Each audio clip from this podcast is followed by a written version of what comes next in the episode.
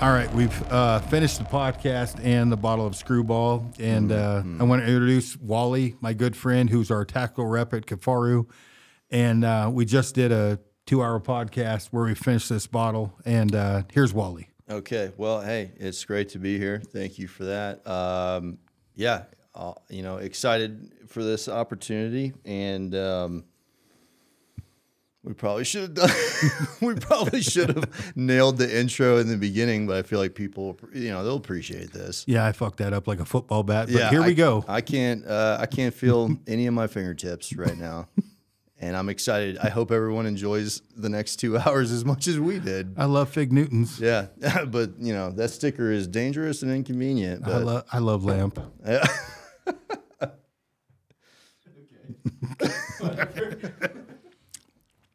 All right, everybody. This is the second episode we've recorded uh, in the brand new podcast studio. Super excited about this. Uh, this podcast is actually sponsored by Screwball. Actually, I'm totally kidding. Uh, they these fucking guys. So they had multiple people tag them about me because I've obviously sold a lot of Screwball for, and it's like, hey, you know, so they messaged me and they're like, hey, go to influencer.com or whatever. And I'm like, I probably sold you a million dollars of Screwball. I got to go to influencer, influencer.com and sign up. So this is not brought to you by Screwball, but I do like it. well, maybe they'll get on board. Hopefully, if you're listening. So Wally was in the military for 16 years and uh, got out recently. And then uh, kind of tell everybody how we met. Yep. So, uh, admittedly, got out and uh, got into hunting like later in life, right? So, also got into social media just like last year. So, I actually had no idea who you were when we met uh, at all. So, that, I thought that was kind of funny. But we met through a mutual friend of ours, introduced us, and uh, I guess at first, man, we just we just hung out and went on Went like- fishing. Yeah, we went on a fishing trip. That was a good time testing that new arc frame Yep. and then you you brought up to me if I wanted to maybe come on board and start helping design some products on the tactical side, Yeah. like the mill tack side that we're trying to start up, and uh, asked me if I had any ideas on good products or like good ideas on how to make things that are already out there better. Um, I think that was on that fishing trip that we talked about that. Probably where I burnt the giant. The we, we got the tree stump caught Yeah. on fire. Yeah. That was cool. If we we should have brought we forgot alcohol because I remember I was like if I was tripping balls this would be really cool. Yeah, The knots The- were like burning holes Yep. and yeah, yeah, it's missed opportunity. We didn't have any screwball. yeah, yeah, or mushrooms or anything else. Goodness. No, he was trying Um, to dig them up beside us. I'm like, dude, that's the wrong mushroom. I'm telling you. And I know all I did was get a bunch of diarrhea. yeah, exactly. live and you learn. um, yeah, so that's I guess that's how it started, and then um, came in and met with Bender, and we started uh, talking through some ideas and what would be the the number one thing to start with, and I think we landed on the scabbard as a pretty obvious choice, and that's something that I had had a lot of a lot of experience with using uh, those in my past career, and had a lot of gripes and complaints on the stuff that we were using. Um, so we just started running with it. So we talked about that a little bit, not the gripes and complaints, but then obviously you and, and others as far as like um, the issues that you had um, with those offerings. And from what I remember, and you know, I was pretty candid earlier. I stayed out of the scabbard thing. Like that was you and Bender, and occasionally I'd show up and be like, "Oh, it looks cool." Um, pretty much. yeah, yeah, that's about the extent of it. Um, the like the what Bender had designed, I don't know, four years ago, three years ago, was the kind of the core of that is what you guys have now, and then you kind of did the finite details, um, like you like immediate. You were like, hey, we need you know laser cut MOLLE webbing, and then the shifting of the the rifle. What were some of the issues that you had before? Yeah, so Bender had a really pretty kick-ass design to kind of build off of from when you guys were talking about it before, which I thought was cool. The way that he had it set up to be modular with the packs. Um, he pretty much sat me down and, and just wanted to know what what my major issues were with stuff that I'd use, and I, I would say that my my two biggest issues were one trying to get a rifle in and out of a scabbard, right? Um, they all snag, especially with what we were doing. You know, you have a lot of attachments on your gun, bipods, lasers, flashlights, different optics, and things like that. So the the tunnel of the scabbard, we always had an issue with either smoothly inserting the rifle into it or trying to pull it out without it catching. You always need smooth insertion. I know that's right. I, I learned that too late in life, but yeah, yep. Uh, a little spit goes a long way. You know what I mean? I um,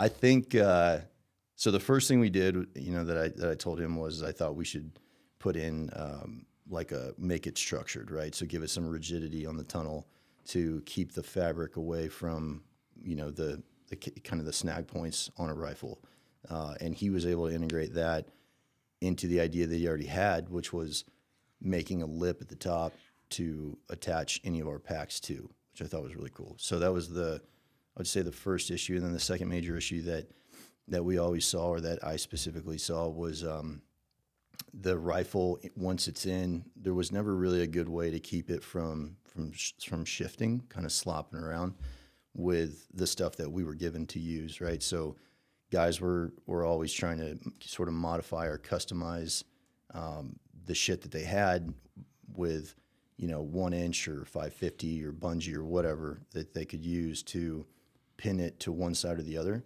because anytime that you start getting on uneven terrain or you got to climb over shit or under shit you could feel it bouncing around on your back which obviously is not ideal so we spent quite a bit of time and went through a lot of different ideas on the opening of the scabbard, trying to make a system that made sense to lock that rifle down to one side, the other, or in the middle if you could, depending on what guys were going to use it for. So there's a lot of options on how you can um, sort of secure that thing once it's in the bag. Yeah, yeah, and I, you know, I like I'd, um, when Bender was asking me about this originally, I'm like, one, one, I'm a bow hunter, and two, it was 20 years ago I was in the army, and both fair points. Yeah. Back then, we had M60s, right? They were just transitioning into the 240s, right? And uh, rode horses in into war. Yeah, yeah, yeah, Shit was a lot different back crazy then. back then, yeah. Yep, and uh, I mean, they went. Not, I mean, A one to A two, like it wasn't that long before. right. so I, people like what, and I'm like, ah, never mind. Um, mm, yeah, when you watch Platoon and they were full auto, that wasn't that far before right. I got in. But yeah. you know, on the on the hunting side of things, like I was, you know, letting him know like the the biggest things that I was worried about because you don't have a ton of like I say until recently, the long range thing has really kicked in in the hunting side. Sure. Really recently, it hasn't been that long. That I mean, there was always long range shooters, but the last five to 10 years has really kicked in with big ballistic turrets and a lot of long range shooting. Sure. And so those giant ballistic turrets weren't a big deal 20 years ago. Certainly, even 10 years ago, there wasn't that many. Now, no. everyone's got one. Yep. So, and then as far as bipods go, like for me, I, I personally, like whether I'm guiding or whatever, I don't keep the bipod attached. I attach it as needed. I run like an Arca Swiss rail on the front of mine so yep. I can lock it into a tripod or I can lock in a bipod to that. So, you know, for me personally, which I'm not the best person to ask, I'm like, you know, hey, I don't keep the bipod on. It's it not every shot needs a bipod. Sure. Um, yeah. and so, you know, how I mean, obviously with the way you guys set it up, it's very conducive to hunters and tactical wise, uh, sure. the way it works. The other thing too, which is good, is this fits. I can't say every rifle, but it does do very well with multiple different rifles. What all have you tested on that thing? So uh, we've tested it. We've tested it with a, with a variety of platforms. I'd say the one that we've tested it with the most is uh, my bolt gun that I use for hunting, which is just it's a 308 uh, Sig Cross, right? So one of the reasons why I wanted to make that the main weapon to test it with is because the Sig Cross is a little unique in the sense that it has a very similar receiver, excuse me, to uh, like an AR style yeah. receiver, where the handle and the, or the grip, I should say, comes down almost at like a 90 degree, right? Mm-hmm. So when you measure that, which is the lowest point of the rifle, up to the highest point, which would be the top of the elevation turret, it's huge, right? It's very very wide. So that would be an obvious, you know, sticking point and we had to go through I think two revs before we even could get it to a point where that slid in and out easy. Um, the reason why I did that is because if that cross will slide in and out with no problems, almost any other bolt gun should because they they should all have a smaller footprint. because I have a uh, my I say I, I have a six five cross and then I have a six five PRC from Viking Armament. Yep. Same thing, pistol grip. Yep. Um, you know, I don't dive into the. Um, a lot of guys get super fucking geeked up on the long range shooting thing, and me being a bow hunter, I just scoot a little closer or whatever, so it's not as as big of a deal. But I do like that pistol grip. I'm a little bit like offhand. I'm a little bit better with that. So like standard rifles, your standard whatever hunting rifle without the pistol grip option easily fit in that thing. The cool thing is, is the way you guys set it up, it doesn't rock around. Not you know, no matter what. So, No, not at all. And then we, I also tested it with uh, like your basic AR-15 setup. uh, tested it with an AR-10. Um, you know, full transparency, you cannot put an AR-10 in this scabbard with, you know, a 25 round mag. That's that's not going to happen, right? And if that's too much of an inconvenience for you, then I don't know what kind of life you're living. It should be pretty easy to load your your gun after, but. Uh, tested it with some lever action guns and then like a basic hunting rifle, but we knew that wasn't going to be a problem because it's so much bigger. Sh- but shotguns as well um, aren't a problem. And I didn't really think of the Yeah. shotgun thing at first. Chukar hunters, that's a real big one. Um, I guess you walk 75 miles a day chukar hunting. Why the fuck you would walk that far to shoot something that's equivalent to two ounce bird uh, breast? Yeah. But chukar hunting's a big deal. I mean, it's not always about big breasts, you know. Sometimes it's just the quality. See, me, I like big ones like right, But right, right, right. with chukar hunting, I you're like running all over the side of the mountain, and then duck hunting. terrible. Yeah, no, it does. Especially like again, you got to shoot 72 to have a meal, especially when you're fat like me. But the other thing was duck hunting. Guys had brought this up to me recently, as far as expanding that, putting your decoys between the scabbard Oh, sure. and the frame to carry decoys in and your shotgun. So it it checked some other boxes that were ancillary benefits that I didn't really think of at the time. For sure. I think like all, all the, you know, waterfowl guys and dudes who are super into bird hunting, I think they could definitely find uh, the scabbard useful, especially because you can slap anything on the on the outside of it, like any of the any of the packs. Um, the the goal that we were going for was if we made it simple, like at its core, like the design of it, it has a lot of ability to be customized. You know, it's got a lot of modularity. So it, I can't think of any reason why there's not type or style of hunting that you couldn't apply this to if you're trying to carry a rifle over an extended period of time.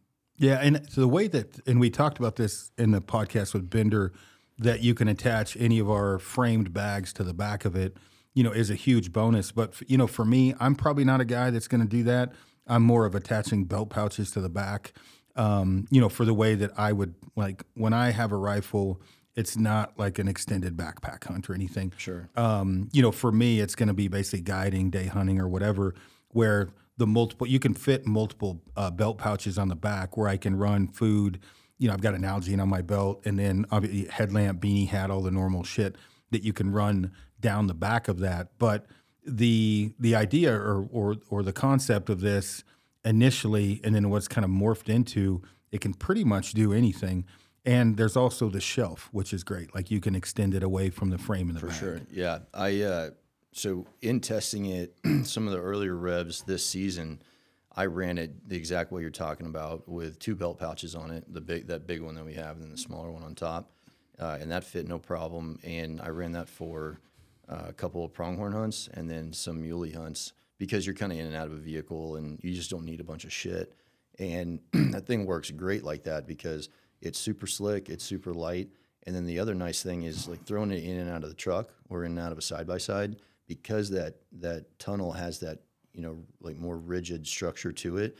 It almost acts as like it protects the firearm. You know what I mean? So there was many occasions where I just chucked it in the bed of the truck or in the back of the side by side or right in between the two seats, and I didn't have to worry about it because uh, I didn't have to take it out or move it or anything like that because it protected it. Yeah, and and you can get a tripod on that system fairly easy because, like me looking at it with with guiding, um, whether it's somebody I'm carrying their their their weapon or I'm carrying my weapon for them to use, or I'm carrying my weapon because it was let's say a bow hunter that had an animal wounded and we may need to finish it off with a rifle, like for our dad, Yep. you know specifically. That is not something I'm going in for four to five days for. We're just going in, get the animal down, and pack it out the that shelf is a big that is handy where you can detach that scabbard and then put a quarter between or you know or debone meat bags or whatever between the, the frame and the bag. So yeah, super handy for that. For sure. I uh, I packed an elk out uh, in October uh, exactly like that. I think I was running the Hellbender on it and packed all the meat in that sling and didn't have any issues with it on the uh, on the scabbard at all. So I think the the versatility of it is going to speak for itself in that regard. I think it's going to be like sky's the limit. Like whatever guys can come up with, they're going to have they're going to come up with you know ways to use it that we didn't even think of. Yeah, that that always hundred percent that always happens. Yeah, and then they're also gonna they're gonna complain about shit that I haven't thought of either. So I'm that also I'm looking always forward to happens. that. Yeah, it is the internet. I, I, Yeah. I found it's uh it's better to just yeah fuck those guys. No, I'm just kidding. We always listen to our c- customers. Um, 100%, yeah. There's definitely there there's certain things though that you like inevitably somebody's going to hook a 7500 cubic inch cubic inch bag up to the back of it, Mm-hmm. which you can do. You can. We've done it. Yep, I don't know that that would be a great idea because you know to me, f- there's if I'm going in with a giant 7,500 cubic inch bag, I'm just going to strap that gun to the side of my pack, hike in. You know, you can put it in a scabbard, no problem. Mm-hmm. It's just there's certain things. If I'm going in seven miles, chances of me shooting something between mile zero and mile seven are not great, but they're there. But for the most part, we're going into an area to start hunting seven miles in. Sure. So I'll strap it to the side of my giant bag or whatever. This will work for shorter hunts, like you know when I say like shorter multiple day hunts. But the biggest thing or, or whatever is like you can hunt, you know, coyote hunting, you know, Yeah. all of that stuff, and it's ready to go and it's right up against your back. Now you can do a smaller bag like a 22 mag or something like that. It does work extremely well for that. But the bigger bags, while people will do it, that wouldn't be my specific use for it. Yeah, I wouldn't recommend that. Although, if they want to do it, you know, fuck it, do it. Right. I think um, I think you hit the nail on the head. Like I ran it with the 22 mag on one of the muley hunts, and that was a perfect fit because the 22 mag pretty much is the exact same width as the scabbard, so it's a real clean setup. Uh, I think it's got it has it has its place, but it's not for every single style of hunting, right? So I also think, and something we haven't really talked about is so like when I got out and, and went into you know civilian life, I started out as, as a guide, um, and that was a pretty eye opening experience.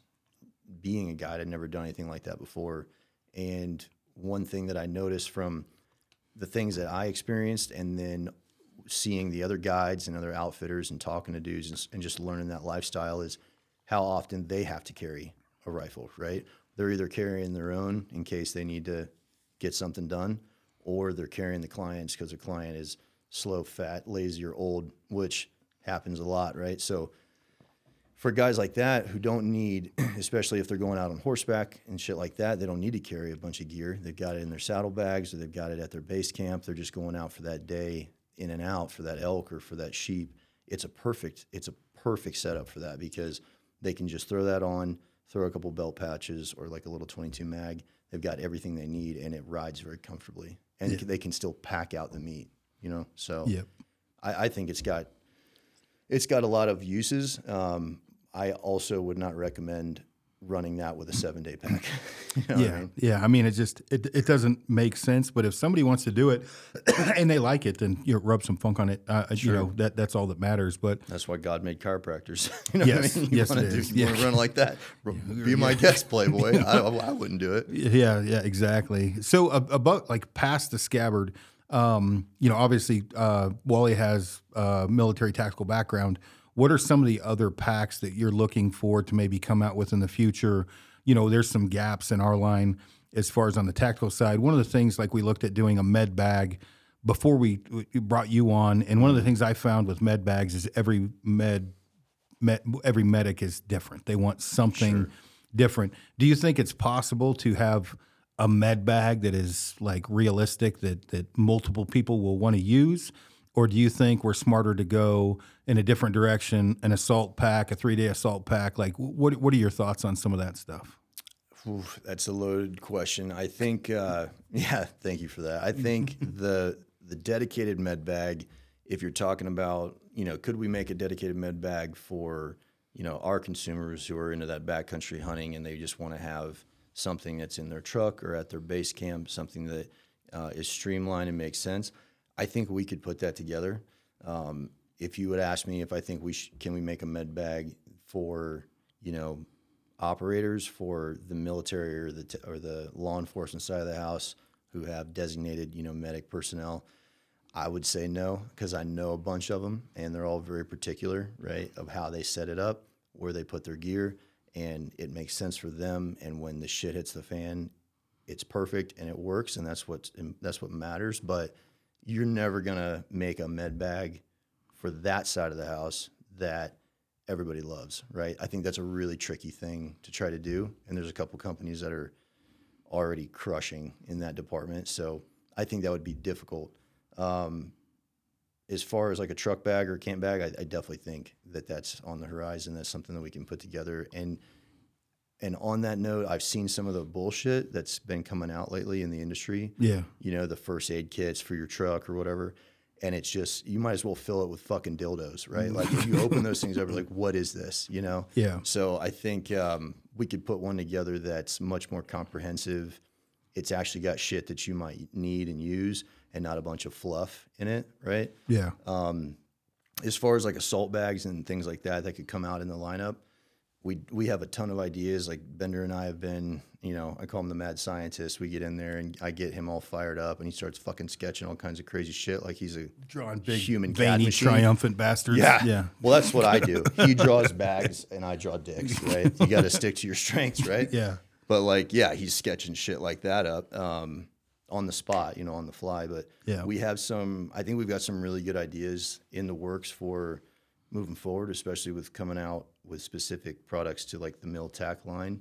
Um, and I think that we're going to try to maintain the theme that we that we used with the scabbard, which is, you know, simple, light, it makes sense, and it's durable. Right. That's like the most important thing in that in that world is you just can't it can't fail. Yeah. Because there's consequences for for that. So, Yeah, on the on the med kit side or the med bag, like ten years ago, I had had a few people reach out, yeah, tier one guys or whatever, as far as designing one, and then I brought in a few different medics and and quickly realized this is a f- a, fucking joke. Like that's not good. When I say that, you can hundred percent make a med bag, but Sure. but all of them wanted something you know different, and and there was no way to make it modular enough to where it, it worked for each person, right? It's, It was impossible. And then as time went on, um, there was three specific companies that were doing it much better. When I say that, we could copy the fuck out of them. I mean, we could make it just like theirs, but yeah, but then we'd be yeah, exactly. the fuck we do that?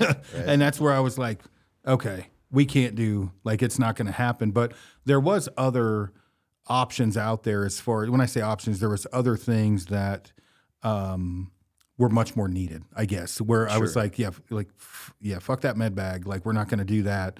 And and when I say that, like I'm not saying they're not important, but when when there's somebody doing something that is so good that you're literally just trying to kind of copy them, but a little bit different.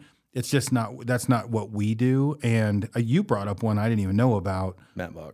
What was it again? MATBOCK. Matt Buck. Yeah. Yeah, I didn't know if we're Yeah, no, you're good. Yeah, don't give a shit. 100. Yeah. percent They're cr- they crush it, right? Yeah. And I mean, I, shit, I'll send them business. I mean, what? It's MATBOCK. Yeah, M A T B O C K. MATBOCK. And and when you were showing me theirs, I was like, oh yeah, we we don't want to fuck with these guys. They're good, No. good at what they do. and it, it's ran by a dude who that's what he did right and Yeah. and so that's his passion that's his whole life that's all of his he's bringing all that experience to bear and it shows right so like those dudes are a light year ahead of where we would be if we tried to get into that space and and quite honestly you know they've built some loyalty behind their their shit Yeah, and yeah. dudes like it and i that's why i'm like i don't think we should touch it you Yeah. know like that they've got it and good for them because at the end of the day considering what those guys are using it for i would rather them just have the absolute best shit out there than specifically something that, that we make right Yeah. No, no, I'm in agreement. And when you were talking about like the the different kits, like whether it's a backcountry kit, a truck kit, a base camp kit, that is basically just a kit, a bag with all the things that you need that makes sense for those applications, and then we make a container to hold it. When I started talking to to, to medics, especially like 18 deltas, things like that, um, they started like listing all this off, and I'm like, hmm. Yeah, that's a fucking Rubik's cube. Like that. Yeah. Yeah. there's no way. And and when I say no way, you can make one that works for ten percent of the guys, but like there's ninety percent left that want something. I don't like it. Yeah, different. Yeah, because everybody runs their shit a different way. So, so w- w- uh, getting off subject to that, when you first got out, you moved into BFE, Wyoming. Um, Correct. how was that transition? Because you moved in the middle of fucking nowhere. You you didn't know anyone, like No. really, right? Yeah, No, I didn't know anybody. Um, difficult. yeah, It was. It was. It, it was and still is on some levels difficult. Uh, you know, you you are so used to what your normal environment is, and um, then you get out and go into like the real world and meet you know normal people and all that shit, and you realize that you were living in a vacuum essentially, right? Like there's just a lot of stuff that is. Um, it like takes time to get used to, you know. And then I don't think I did myself any favors at the time, you know, looking back now, uh, leaving that that world and moving into a cabin halfway up a fucking mountain in a t- town of 900 people. yeah, but uh, you know, you live and you learn, dude. Yeah. it's uh, it's got some big pros, but it also has some big cons, especially especially as a single dude, right? Like. Yeah. It's not like I'm swimming in it up there, so yeah. You got to picture your right hand in your wallet. Like, Yeah. yeah, and that's because I'm a lefty, and so the right hand is when I really want to treat myself. You know what I mean? Like let's get let's get crazy tonight and figure each other out. Yeah, yeah, no shit. well, yeah, and I mean, we have a big. Yeah, when I say big, we have um, you know, there's tons of different people that listen to this podcast, all walks of life or whatever, and Well, they should love this one. yeah, um, you know, when when uh, any, whenever I do a podcast with. I've done a few. I just did one with a Catholic priest, uh, actually. Uh, What the fuck I- are I you talking about? yeah, he was pretty cool. Um, and uh, I did one before uh, Jay Valaton, another kind of like self help coach or whatever. The you know, and the response back from those uh, podcasts, I was surprised because it was something like I was just uncomfortable talking about in general. And they're both down with JC, where I am not as Right, much. right. Um, which they were super cool. You know, talking about everything. Like you, when when when certain people have certain ideas, which you probably had of like, I'm going to move into Wyoming, live a normal life, go do what I want to do, you know, guide, whatever. And uh, Sure. then you, you went and did that. And then you're like, man, there's a lot of other shit I didn't really think about.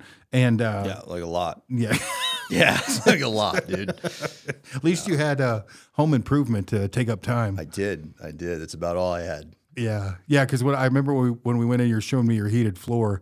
I could tell there was a lot of like uh, happiness and like, look what I accomplished. But there was also a lot of demons when you put in your uh, heated heated floor, not your hardwood floor, your heated floor. For sure. If I had to do it again, I'd probably kill myself. Yeah. If I'm just being honest. Uh, I think DIY projects are for poor people like myself or idiots, right? I don't think I don't think there's any other person that should be doing a DIY project, to be honest. Yeah. But when you live, you know, in the middle of nowhere, it does it does help pass the time. Yeah, yeah. No, that makes sense. So uh, you know, I had done a lot of construction, and so my wife is is wanting to do different construction projects where I'm like. Fuck that. Yeah, no, I've done that, and uh, you know, sucks. so she wants to do what's obviously good friends with wife. She's wanting to do a garden now, and you have to do like raised beds and everything else, and Mm. And uh, you know, so like I've been kind of like dragging my feet. Hopefully, she doesn't listen to this because Amy wanted to be a photographer for a while, She's definitely going to see this one. and uh, I was like, okay, so we got her a camera, didn't pan out. Okay, but she did want to shoot a bow. We got her a bow. She is shooting the bow. But what I don't want to do is spend lots of Saturdays and Sundays building raised garden beds to find out she doesn't like gardening. Because, uh. Yeah, yeah. So I'm like, okay. Because she was like, hey, Wally said, you know, that heated floor, whatever. And I'm like, yeah. Ah, You're welcome. you know, I really don't want to be in that crawl space putting in a heated fucking floor. But uh, she was like, he said he'd help. And then I'm thinking, yeah, but I really don't want to ask him for help because I know how much it sucked. And so that. every now and then I think, you know what we should do is have you do it. And then you can realize what construction's about. Because I don't know think anybody listening in that has ever done a home improvement project with their wife, but there's nothing worse than what they they don't know what they're doing. And then as you're doing it, they're behind you telling you you're doing it wrong. For sure. and I, It causes divorces. Right. I was does. just about to say that, and I can't. I you know I can't speak to that. I've never been married, but I have seen it, and it looks super fun. Uh, I do have a creative idea though that might help you with the gardening dilemma. yeah, Have her go outside. Well, first of all, she she knows that we live in Wyoming, right? Yeah, yeah. Okay, It's all so it's sand. like it's like super conducive for growing shit. Okay, perfect. um, have her go outside every fucking day and bend over and pick up rocks and shit for about two hours. Rake up tumbleweed. Right, yeah. And then after a couple weeks of that, if she loves it, be like that, then you will, I'll build you a garden, right? Because that's what gardening is like. Yeah, yeah. Make pretty, sure she's out there in the cold too. yeah, no shit, pretty much. Oh, What the fuck is she gonna grow? A tomato? Like, you know how long it takes to get a decent tomato? I'm not 100%, uh, you know, certain, but I know like we talked about getting chickens. Um, and then she wanted the, the like little pack goat things because the dogs could watch them and run around. And uh, I'm like, well, they're not that expensive. And then I kind of want to see if Odin eats them or protects them, right? So it's a win-win. yeah, yeah, yeah. A- Actually, she just texted me uh, when we were at the house and loaded up. Uh, you know, the the dogs were growling at each other. They're bleeding now. They fucked each other up in that pen. So. Nice. Yeah, so maybe it'd give the dogs something to do where they wouldn't beat the shit out of each other because she was like, "Hey, the dogs are all bloody." I don't know what happened while I was gone, but I was like, "Well, Sibling rivalry. yeah, something was going on there." But uh, but yeah, so you've how long you you've been in Wyoming? Three years now. Two. Two. Yeah, I I uh, actually came out here when I was still active duty. I dropped a shitload of leave after I came back from uh, a deployment, and just to try it out. You know, I Yeah. fucking grew up in Florida, right? So most of my entire family thinks I'm insane for moving out here, but I figured I should probably dip my toes in a little, see if I had any fucking clue how to guide, or if it was gonna be something I'd actually like, and then uh, see what this area would be like. So. I came out here for almost two months uh, during the hunting season a couple years ago, kind of apprenticed under under an outfitter, and fell in love with it. That's how I found this area, and then um, officially moved out here about two years ago, and have been guiding and, and then working with you guys. Yeah, yeah, and we we you know during the time you and I've met, obviously we I did a uh, why I say I we did like a um, kind of a shooting land nav um, stalking course, which you helped out in, and then from that time, um, you had kind of caught on to the fact there's like a need for good information, whether it be land nav, shooting, or whatever else, and so you've kind of taken off from that as well. Like we're doing a land nav course in South Dakota. Uh, we'll have it up on the website in January, but that'll be a full land nav course. Um, where I say a course, you'll have points that you need to find, things like that, mm-hmm. and then shooting courses. So talk about like your your vision of that, because I know like what I've been doing. You know, it's mostly archery, stalking, land nav related, but we're you know we're obviously going to take that to a different level. Talk a little bit about that. Definitely. Are we are we dropping the bomb right now? The for the collective? Yeah, but what we're gonna do is I'm gonna go pee. So pause, but that's a good stopping point. Okay, nice. Okay, before I take another drink, um, we are going to hop back on. I had to take a pee break. I'm sure everybody can believe that. Normally I piss in a bottle, but we're on film, so uh, that's out. Times are changing. Yeah, I'm a shower, not a grower. No, grower, not a shower. But yeah, Um, uh, but I was just getting ready to hand it over to Wally to talk about some of the different classes we're going to be offering. One coming up in June, as well as others that will be coming up soon. So go ahead, Mr. Wallace. Okay. Uh, so we're calling we're going to call it the Kifaru Kollective. Um, basically, where this idea was born from was we you know we talked I think at length in your garage after we put that course on, and it was very surprising to me. Really, since I've gotten out, it's been very surprising to me to see how many dudes, you know, and chicks out there who are hunters who have very little like outdoorsman skill sets, you know, like woodsman, outdoorsman, uh, survivalist skill sets. So I'm by no means an expert. I would say that you're the much bigger expert sitting at this table right now by far. But what was interesting to me, like when I started guiding, was I, I would consider those dudes more of tourists than hunters, right? Like they come out, you do everything for them except pull the trigger. If that's what you're into, I'm not knocking you. I mean, you're kind of a pussy, but I'm not knocking you, right?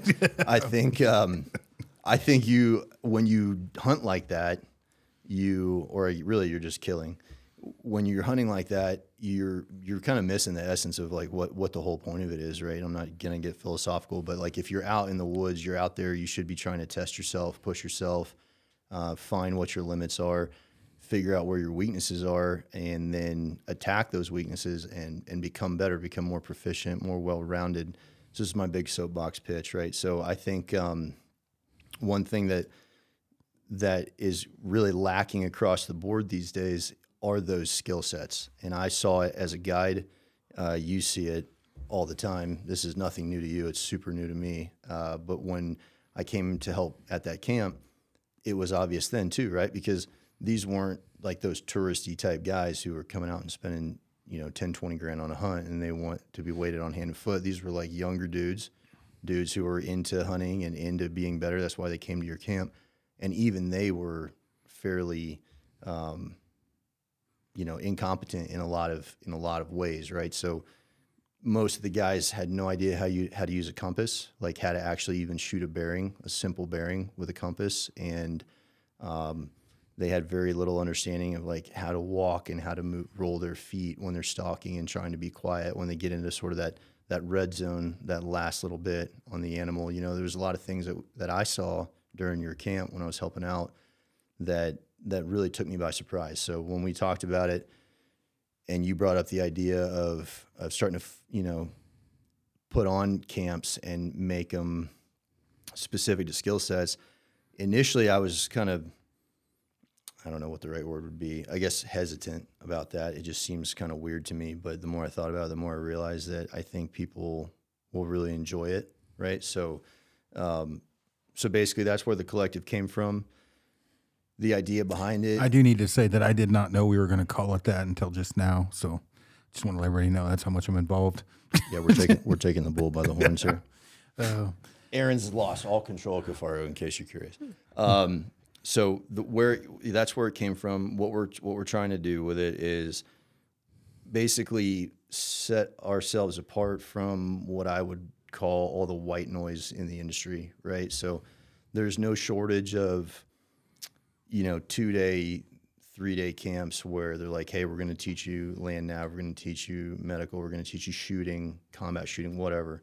Um, they have you come out, they tee you up on some basic shit, they hold your hand pretty much the whole way through it, and then there's not enough repetition to have any sort of retention.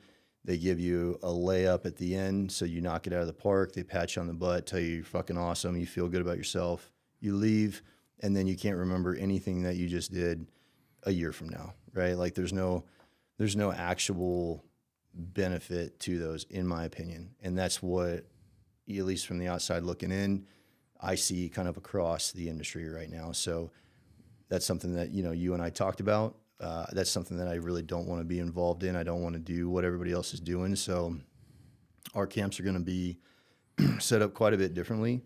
Uh, they're going to be harder. Uh, it's not a kick in the dick. That's not what the goal is. It's not to show you how tough the yeah, instructors when, are. Yeah, when he says harder, he doesn't mean like flipping tires um, or kettlebell swings or anything like that. Yeah, we're not doing any harder. Shit. Yeah, no, no, and and that's something I've always not been against. If you want to go get your ass kicked, there's plenty of places to do that physically, but sure. where the, some of the things that Wally and I've discussed and what he saw you know firsthand where it's going to be harder is is definitely going to be more applied. So whether it be on the land nav side of things, crawl, walk, run, you know, we're going to be uh, you know in a classroom, learn that portion of it, go out. Uh, train association, then you're going to go to an actual course where you're going to learn to plot an eight or 10 digit grid and then uh, you know find one of those uh, points and then you'll have another 10 digit grid plot the next one go to the next one uh, when it comes to stalking you know, when you go to certain courses like the ones you were talking about, nothing wrong with those courses. There's a space and place for everything. But when you go to a course where you learn to technically kill animals, one of the things that, that is extremely overlooked is the actual killing of the animal and what takes place inside 150 yards to kill it, and also what that animal is going to do from a thousand yards out, and then closing all of those together. Um, but you know, when I say that, I don't know of any courses like that. Um, you know, so when we do like when we did a glassing camp, I've never seen a course where you know you have 3D targets. Is as simple as it sounds. Glassing is important. My vision's not that good, so like I really have to focus on glassing because I'm certainly not going to see them with my standard vision of how to grid, how to walk someone into a target. And and when I say that, you know, when you have a buddy beside you, he's like, "Hey, it's by those two trees. Go to the right a little bit by that rock." Yeah, you're going to be there all day long. Yeah. how to actually walk someone into a target, how to plot a route, route planning, how to plot a, uh, a stalk, how how to route plan into an area you're going to where there's no trail. All of the things that I feel are extremely overlooked and. I'm an older generation and since we didn't have rangefinders when I was a kid. Sure. And so I was just with with Rogan um, down in in, uh, in in in Austin, and he was funny. We met him at the comedy show, and he was we were talking at the end of it. And he was like, "I don't understand. You have this high tech piece of equipment. Why wouldn't you use it?" And I'm like, "Well, yeah, I get it, dude, but the motherfucker isn't always an option. No. like not just the batteries will die, but think of how many animals I can think of well over a hundred that I've been able to kill. When I say I, like that I've been able to kill because I learned without a rangefinder. Sure. Unknown yardage back then at, at a three when you went to tournaments, using a rangefinder back then was kissing your cousin. There was no I didn't do that. yeah, there was no known pro, right? There was no known courses. It was all unknown yardage. And so that has saved me multiple times for an animal to run out and me be able to judge, right? That's been a huge part. Um, you know, when you talk about like route planning, and when I say route planning, I'm talking just get from point A to point B 10 miles away, how to read terrain. And I don't mean using Spartan Forge, OnX, whatever, Google Earth. Yeah. Which are all great. Yeah. Oh, yeah. no, I- great. I, mean, I, I'm a huge advocate of. Yeah, I partnered up with Spartan Forge. You want to use those, but you want to be able to read a map. Yeah. You know, and and be able to actually use, like, um, if you want to get to a place quickly, you don't want to be looking at your phone all the time when you're walking to it. You want to have the skill set or the field craft to get there faster. All of the things I'm rambling on about is what we'll be teaching in these courses, whether that be land navigation or when you talk about whether archery skill shooting. When you're when you go to shoot with a rifle or a bow, the stress test is usually a physical portion. Like what like in the courses now, they're going to make you do some burpees and shit or run up a hill. In my opinion of that, Right. that is not the stressful portion of it.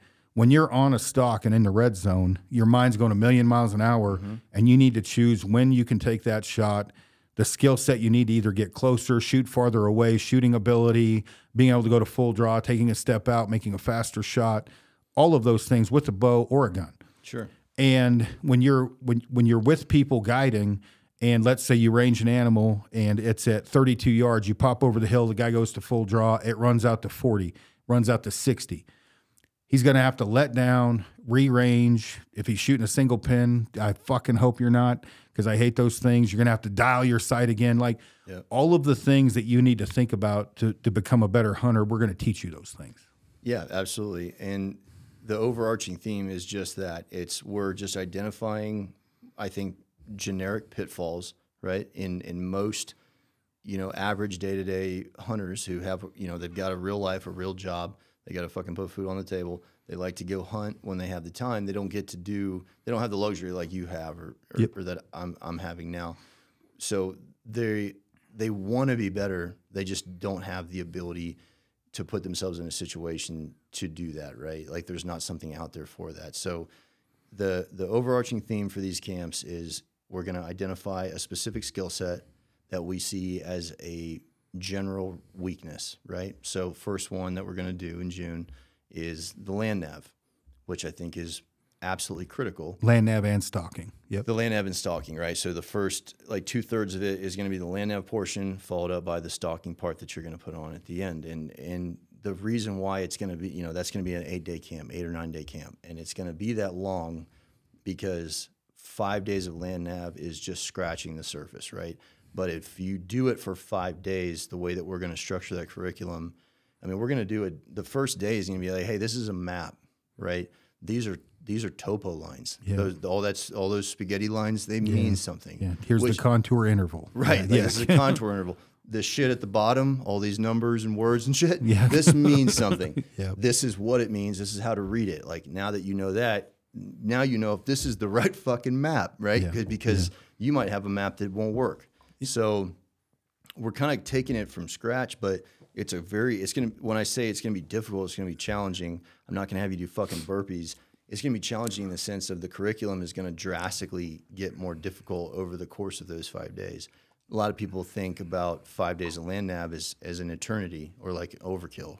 But I guarantee you when these guys come through the course, by the fifth day, you're gonna be like, man, I wish it was eight, right? Because it when you really learn it, it's a lot to cover. So because you have to keep working on it when you go home. You do. and that's what you were leading up to. Is Yeah. you will know enough to perfect it after you go home. you have to do your own sustainment training, right? So like every time you go out to hunt, every time you go out to scout, you know, horn hunt, put in a food plot or a tree stand, do whatever you're going to do. That's an opportunity to continually try to hone that that skill and knock the rust off and, and maintain it because those things atrophy, right? They've atrophied for me, and I did it for a living. You know, just like mass, it's perishable. yeah, absolutely. Um, so we're going to look at those individual skill sets. We're trying to identify the most efficient and effective way to teach a skill set and do it in a in a manner in which will be some level, you know, retainable once you leave. We don't. We're not interested in you coming out, us swiping your fucking credit card and telling you you did a great job, giving you a piece of paper and kicking you out the door, right? Like the goal here is the, the way that we want to set ourselves apart from all the white no, white noise in the industry is we want you to come and have an experience that you'll look back on one as a very unique experience where you're meeting a lot of fucking great people, like-minded people, but two, at the end of it, you feel like you truly did improve upon your own personal capabilities. Yeah, and I'll bring up a, a good example, and this is uh, I'll bring up Joel Turner. Joel Turner is kind of a brain doctor, uh, target panic guy. That is important to learn to master target panic. And he does a course with Dan Staton where they like make you do burpees and shit, and and then uh, he does stress tests. I don't know exactly what that part is important, but the part that they leave out, which I feel is is more important. And and Dan's, you're 21, you guided with us for a long time. How many times when somebody comes over the hill, they just straight shit the bed, right, or or whatever. Ninety percent of the time. Happens all the fucking time. yeah. dude. And so, what? And, and I'm not taking what Joel teaches is, is important, but that portion is the actual shot, Yeah. right? The what up up until You the never, point. get, you never get to go make that mistake if you fucking get lost in the 1,200 yards between you and that animal. And yeah, and so all of the parts and pieces, and and again, like uh, that, I'm I'm I'm an advocate of Joel. He he he teaches great things, and I think fitness is important. I I, yeah. I'm not going to have guys when I say I or you or anyone else flip over tires and make a shot. What I am going to do is be right behind you or you will or Dan or whoever, walk them in and say, "Hey, dude, you're making too much noise. All right, let's take a step back. Let's talk about this. Okay, all right. When you peek over the edge here, you're going to have a 64 yard shot. Can you make that shot? I'm not that good of a shot. I can't make that shot. Okay, then you need to look at doing this, this, or this. exactly. Why are you going to do that? Which way are you going to go? You're now you're going to have a 34 yard shot. When you make that 34 yard shot, or, you know whatever, you may have to draw back, take a step out, take a shot. Things that are applicable to to hunting. Sure. And again, there's other courses that teach other things, but I am not ever. I can promise you, going to have you flip over tires and make a shot, because I have shot more shit than just about anybody I know, and it never had to do for me with fitness. The shot. No, it it's had all to do. internal. Uh, Yeah, your your mind, you're you're shitting your your pants, and again, just getting to the fucking animal. And Bill Pellegrino did. We did a podcast with him. He's kind of a, in my mind anyway, a legend in the community. He had said, you know, people forget hitting the fucking animal is the most important part. Like, mm-hmm. if you get to it and you can't hit it, right? You, you got to be able to hit it. Well, okay, there's a ton of courses that teach you how to hit it. There's not that many courses that teach you how to get to it. Yeah. And so we are going to teach you how to get to it. We're also going to talk about shooting and things like that. But like when you talk about stress shooting, it's not to me your heart rate up physical stress. It's anxiety. It's internal. It's internal. All right, the animal you just took a shot, you missed at 120. The animal, when I say that with a rifle, the animal ran out to 240. Target acquisition, getting on the animal. Do you stay? You know, may have been you may have been offhand the first shot. Sure. Do you drop down to a knee? Do you go to the prone? I'm talking about shit Wally's going to cover because I'm not a gun guy, but you get the point.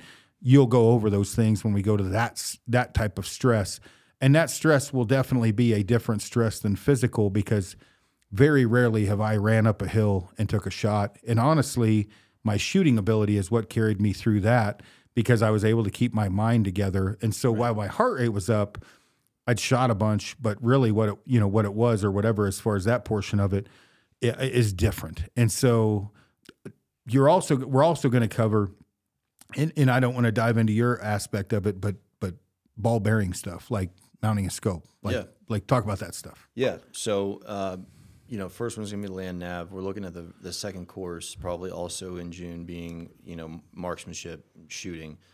I say long range. I think it'll be fairly long range for most people. They'll find it long range. We'll probably, depending on the proficiency level of the students, like take them out to you know five six hundred yards, which is was pretty Is a fucking poke. that's a fucking poke, especially when you're trying to stop a heart. Um, and we're going to start that from scratch, right? So just like you were talking about, like ball bearing soup to nuts.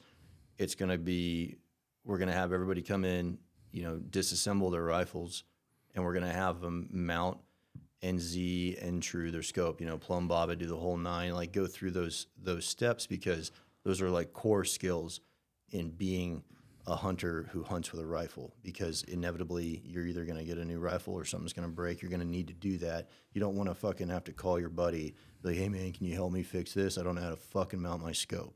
Right? I'm out here killing these badass animals, but I can't mount my fucking scope.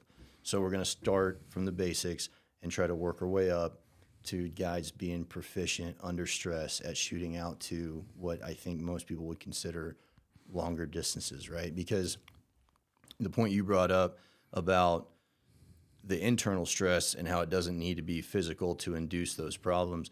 I mean, you and myself and what Mike or one other dude, we were going round robin on running those dudes through that final exercise, right? Yeah. At the glassing camp, and we were having them. What was it about a thousand yards? Yeah, thousand yard stalk or a thousand yard target. Target. It was a thousand yards to the target. Right. So they had to glass it, find it. Once they found it, they had to make a plan and execute that plan. And it was timed, and we were grading them on proficiency and all that shit. How many dudes did you see get into that red zone portion of it? Totally calm, not winded, not gassed, nothing like that.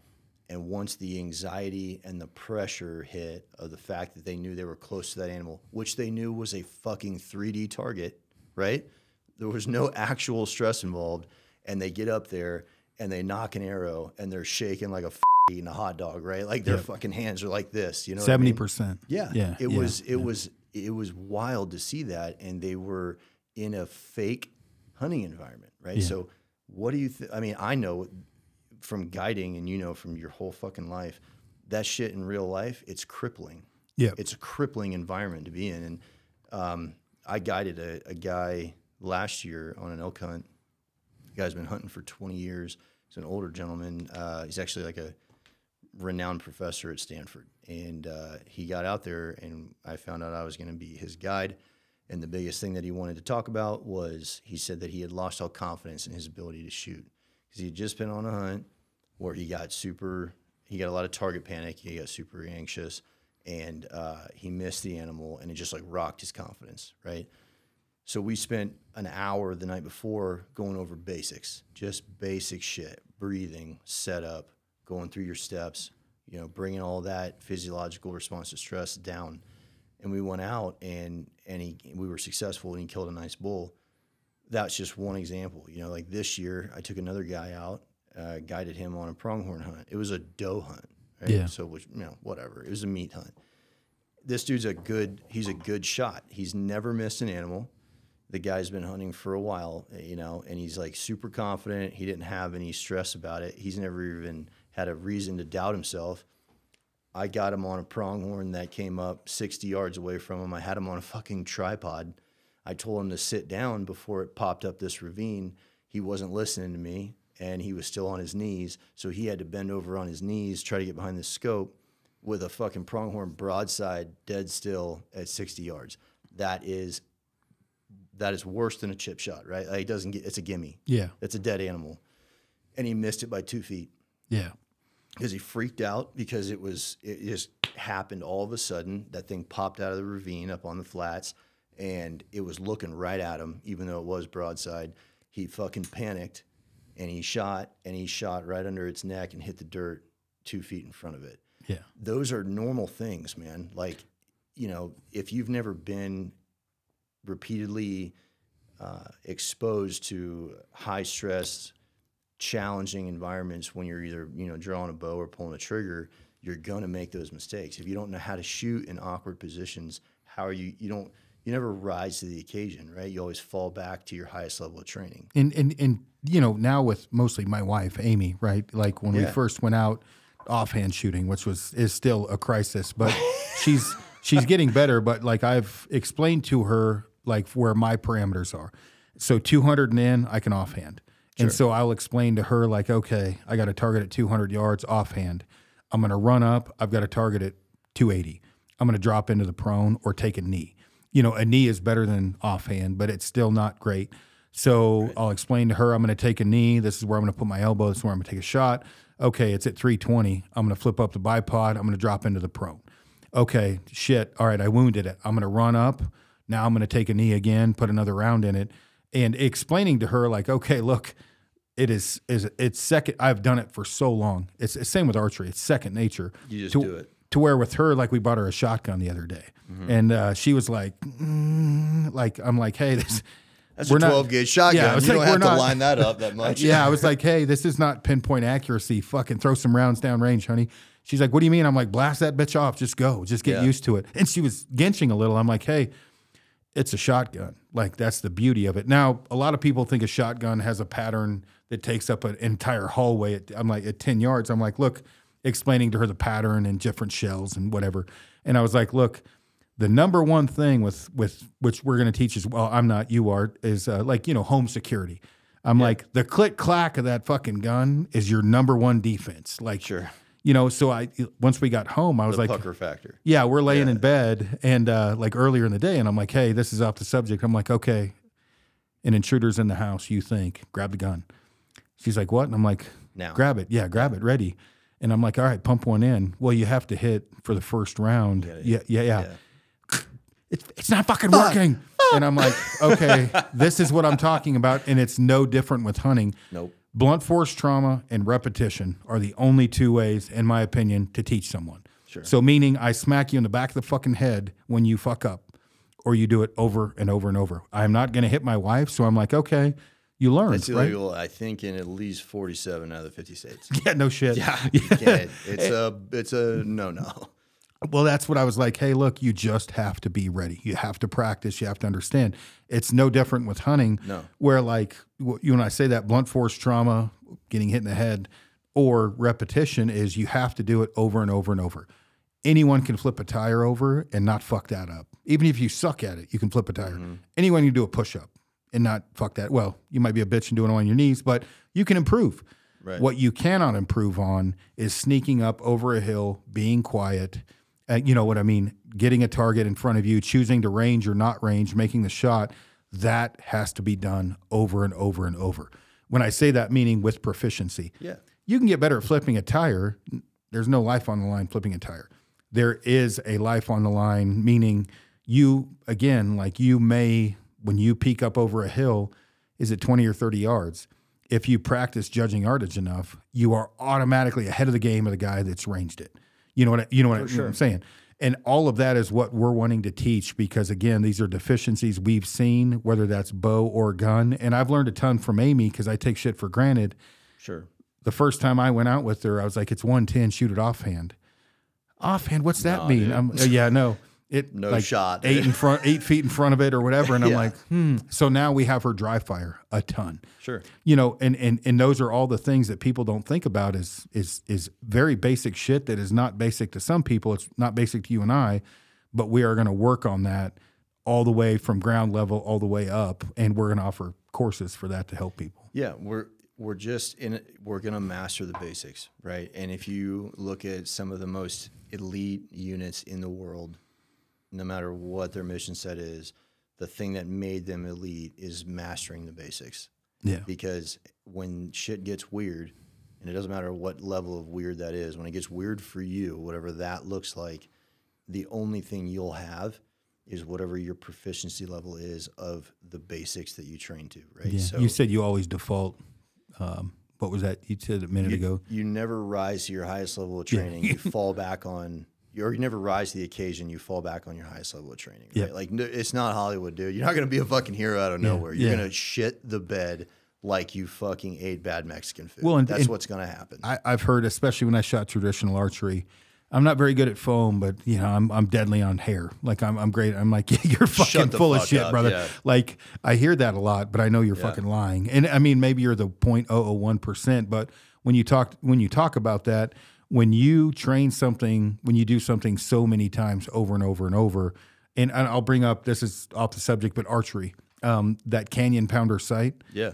for example, which I'm I still trying to figure out. yeah. So when I shot my mountain goat, um, you know, I've shot the bottom pin as my rover for many, many, many years, right? And that that sight is an amazing sight. Dan Evans is a genius, great dude. So I set up my bow. We go on that goat hunt. I peek up over the hill for the goat. I, I I'm like, I want a precision shot. I open, you know, the housing, which is what you should do. Right. So you have one pin to look at. Yep. I take the shot, and the first shot, I'm not sure if I hit it or not. It's a monsoon. I think I hit it. I don't know. I rearrange it. I go to draw back, um, but I'm using my bottom pin, and my sight housing is open. Like, oh fuck! So I close my sight housing. Then I go to re Most people would not do that. redial, and I'm like, oh shit! I'm on the wrong side. I've got to use my extended pin, my 60. It's on the other side. I dial. I do end up hitting it a couple more times. Goat dies. I when I got done with it, I'm like, this sight is not for me. Like it is one of the best sights, if not the best sight ever made, but it is not for me. Repetition would have fixed that. For sure. I did not have a lot of repeti- repetition with that sight. A couple months is not a lot of repetition when you've done something for 25 years the same way. And so, About as new as it gets. No, yeah. And, and when I say that, the sight is amazing. I mean, I'm not bitching about that. When you are under high stress, and I don't mean physical stress, mental stress, Psychological. you revert back, like you said, to your basic, you know, whatever basic level of training. When I say that, I've seen guys with bears coming at them literally drop three shells, like like literally not hit the trigger one time and load one, jack the bolt back, load another one, and literally never fire a shot. Mm-hmm. They forgot to hit the trigger. Well, I, when we I get have done, a lot of stories of that. yeah, they're like, "What happened?" I'm like, "You you didn't shoot." Anything. Yeah, and they're like, "What?" And I'm like, "Yeah, the, we, we we shot it." Yeah. Like, no, no, I shot it three times. I'm like, "Well, you loaded three rounds in." Bart Lancaster has a, a video of a guy loading three rounds in, not pulling the trigger one time. It was a grizzly. Yeah, no, I mean, I was there. I was shitting my pants too. Yeah. Um, that kind of stuff is what we want to work on. That's what we're talking about Correct. to to make you better. And whether that's land nav, and again, I talk about the easy button all the time. You always have Spartan Forge, OnX, whatever else. You have a GPS, but learning it from the basics on up, whether that's land navigation, whether that's shooting, whether that's judging yardage, that's what we'll be working on. So, Yeah, absolutely. And I didn't really get to speak to this before, but like, so we're not we're not saying go out without your fucking phone, Yeah. your fucking GPS, right? Have that, use that, because it's a super super helpful tool. The point of this is is if something happens, if you lose it, drop it in the water, break it, a horse stomps on it, you your battery dies because you're a fucking idiot and you forgot your charger, whatever. You looked at too much porn. Yeah, you fucking you were in your tent, you had Pornhub Pornhub ripping, you know, you're like fuck, and then you forgot. On that note, when you set your tent up, another tech tip: set it away from the main camp because it does make noises. No See, matter I what you do. disagree. I like to get right up in the middle of that stuff. just let everybody Make it awkward. Yeah, just like, hey, this is my type of evening. I don't know what you thought you were going to do tonight, but now you're going to listen. you're to listen to this shit. Yeah, right. uh. But the point of this shit is, is, is if something happens, right? It's the what if. It's the worst case scenario, and you don't have that. You're not so fucking retarded. You can't get out of the mountains, right? How many people die on the Appala- Appalachian Trail, like 200 yards from the trail, three miles from the trail, because they walked the wrong direction because they literally didn't shoot a bearing correctly. They're like, "Oh, here's my bearing. It's actually 180 degrees opposite because they didn't use the mirror." Yep. and they fucking went from a safe place where they would have survived to their death right in the mm-hmm. middle of the fucking woods. So for the land nav shit, we're not trying to replace the things we have now. I use OnX every single day, right? But it's something that a lot of people use OnX for. They don't know how to read topo lines. Well, they're on the OnX. And it's super handy when you look at these things super close together and go, fuck that. Yeah. That looks steep, right? But people don't know and they walk to that anyway. Now you got to figure it out and walk around. The shooting stuff, like I don't want to replace uh, dudes having uh, ballistic software in their phones, which I have. I've got it in my fucking watch, right? Like I've got my dopes in my watch. Guys have it in their phones. They run Kestrels. Now they've got uh, like Sig is a big one that has this shit. They've got the binos that you laze it and a dot shows up in your scope. I mean, it's it's foolproof, right? Well, what if that shit breaks? Wouldn't it be cool to know how to build a dope card and Yeah. tape it to your buttstock and go, okay, things have gone south, right? I'm not having my best day, but here's the animal that I've been at for nine days, and this is my one chance at it. Okay, my phone broke or my fucking whatever broke. I can still get this job done. You Yeah. know what I mean? That's the goal. And the way that you get there, to your point, the repetition, what that what that actually is is like you are building and then uh, you're maintaining neural pathways. That's what that's literally what that is. And you want a perfect example of that that most people can can relate to. Watch a fucking basketball player on a free throw line, right? That one player, he will bounce that ball and flip it, like spin it in his hands the exact same way, the exact same number of times before every single free throw people don't realize that that's what's going on, but it is a series of sequence of events that they go through and they do it every time. And what it does is it calms all of the stress, that pressure, all that psychological, you know, shit show that's going on in your head because it's a known thing. It's a repetitive thing. It- it's like the centering thing. Well, you you can do that in hunting. If you have Yeah. a bow or a rifle, you know, you come up, you go, okay, I'm gonna I'm gonna range it. I do this. I pull my arrow out the same way. I nock it like this. I fucking grab this. I do that. Like everything can be a process, and something that simple can be the difference between you just blowing the hair off its back, right, or stoning it dead. It's Yeah. it's very very simple. It's not that you or I are some phenomenal badass marksman experts, right? Like I'm not a good archer, but you know, pretty good with a rifle that's not because we know this big fucking secret. It's because as someone who is smarter than us or better than us or has done it longer than us showed us that this level of repetition is what it takes to get to that level of proficiency. Yeah. No, I explain it kind of the same way. It's not that I popped out of the womb knowing this. Yeah, I've did- just screwed up so much. Exactly, dude. I've I've prepa- pre- prepared for the worst and and and and basically like worked on my deficiencies and, and you made all the better at 'em, so- mistakes. Yeah, I hate How to much say shit it many, have you many, many fucked times. up that that all your million Everything. followers don't know? right? Everything. You Everything fucked possible. Everything up. Yeah. People mm-hmm. don't realize that fucking shit up is how you actually get better. Yeah. well, and with Amy, like she has gotten Yeah. like super sensitive about. I'm sorry, whatever. I'm like, oh, I've done that a hundred times. I'm like, Yeah. that's nothing new, and and people need to understand that that like that like what we're teaching you is is things that we both screwed up. We know are deficiencies or whatever Many else. times. And, yeah, and that and, and, you know and that getting back to the whole Kifaru Kollective thing, that is going to be a main point of focus in these camps. Is like, don't bring your fucking ego or your. I don't give a fuck. I don't care. I don't care how good you are. I don't care what you've done. I don't. I'm not going to tell you what I've done or how good I am at anything. It's irrelevant, right? We're going to train hard. And we're going to stay humble about it. And the reason why we're going to go over the things that we go over is because those are all mistakes that have been made by me, by you, everyone, by yeah. everyone, by anybody else. Because any any good hunter that's honest will tell you that they've made more mistakes than they have done things right. Yep. And that's how they got as good as they've got. By the way, a- do I need to put a straw in this? I have an amazing short term memory. I do suggest working on that. It helps a lot. I get a lot of people that message me like, "Hey, I missed three animals. I wounded one. I'm I'm wrecked." And I'm like, yeah. you know, I'm not saying you know just wound animals and don't you know whatever, but I'm like, hey, you just focus on what you made the mistake of, right? Fix that and move on, and don't stress over it because that you are only as good as your last shot, and people freak out about that. And, and and again, these courses will help with all of that. I agree. Uh, and I'm gonna I'm gonna I'm gonna call my dad out right now. Which I'm gonna probably get my ass beat for this, but you know he he came out. You know he came out this season. It was a badass season. We got to do all these hunts. It was one of the highlights of my life to date. Um, and just they were all firsts for him because he you know from Florida, right? Yeah. So we did all these western hunts. It was badass. we were hunting uh, his pronghorn buck. It was a, his first hunt of the season, and my dad's a fucking savage, right? I mean, the dude is the hardest dude that I've ever met, and and he's a badass. But you know, there's a level of like arrogance and and pride that inevitably comes along with that territory. When he's an older dude now, he's in his 70s, and and he's never hunted out here. He's never done anything like this aggressive and, and this physical. You know, it's been mostly like Eastern, you know, tree stand or like shooting out of a side by side stuff. So we went out and got on a really nice pronghorn buck and we put a stalk on it and it was fairly physical, high elevation.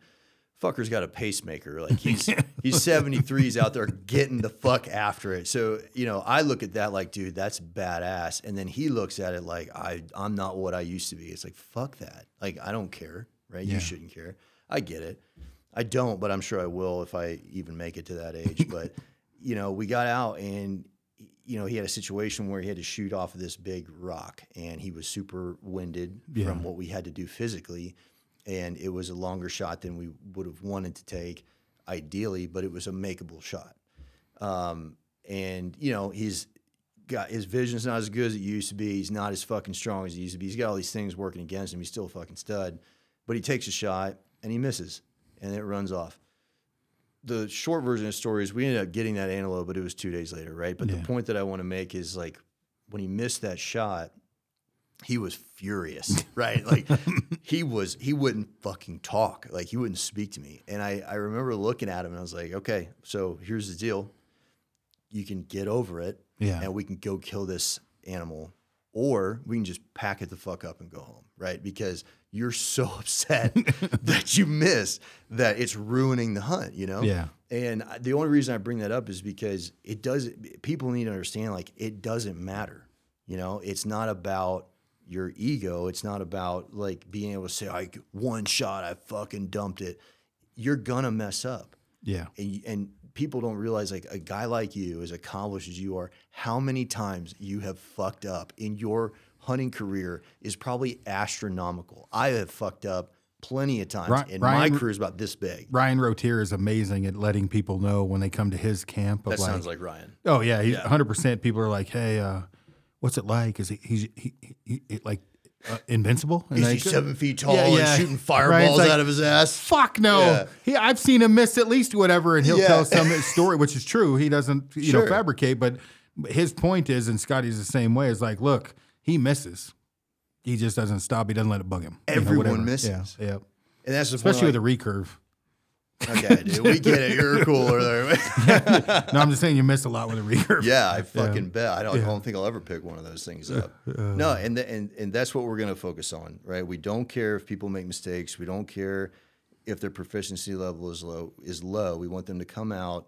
We want to, you know, assess where they are, and then that's another thing that's going to set us apart is we're going to tailor their experience to their proficiency level or or lack thereof, right? There may be a couple dudes out on a shooting camp that are with you know me off to the side and we're taking eight nine hundred yard pokes because they showed up and they could fucking shoot. Yeah. Right? I'm not gonna run them through the same curriculum that I'm gonna run, run the guy through. Who's like, this is my first time, Yeah. right? Like Yeah. he's like, Oh, yeah. I just picked up a gun today, you know. yeah, yeah. So it's not about ego. We want you to show up, be humble, have good attitudes, be you know empty your cup or whatever you want to call it. Be be ready to learn because if that's the way that you show up to these camps, you will leave with so much more than you would have otherwise. No, hundred percent. Well, we've probably been on this long enough, and it's about 900 degrees in here, and the Mm-hmm. bottle's almost gone. So we should probably stop before you say something stupid. But So I- you know, I- I, some cowboys taught me this. If you take this yeah, and you do that, you know what that you know you know what that means, Aron. you got to finish it up. Oh shit. I guess we got a couple more All right, minutes. one more. Mm. Mm. I've got to piss, so we're gonna have to finish when we get off because I'm gonna go pee. Okay. But I appreciate everything, and uh, super excited about the future of Kifaru. And uh, yeah, I can't thank you enough for what you've done. So appreciate it. Yeah, man, definitely looking forward to it.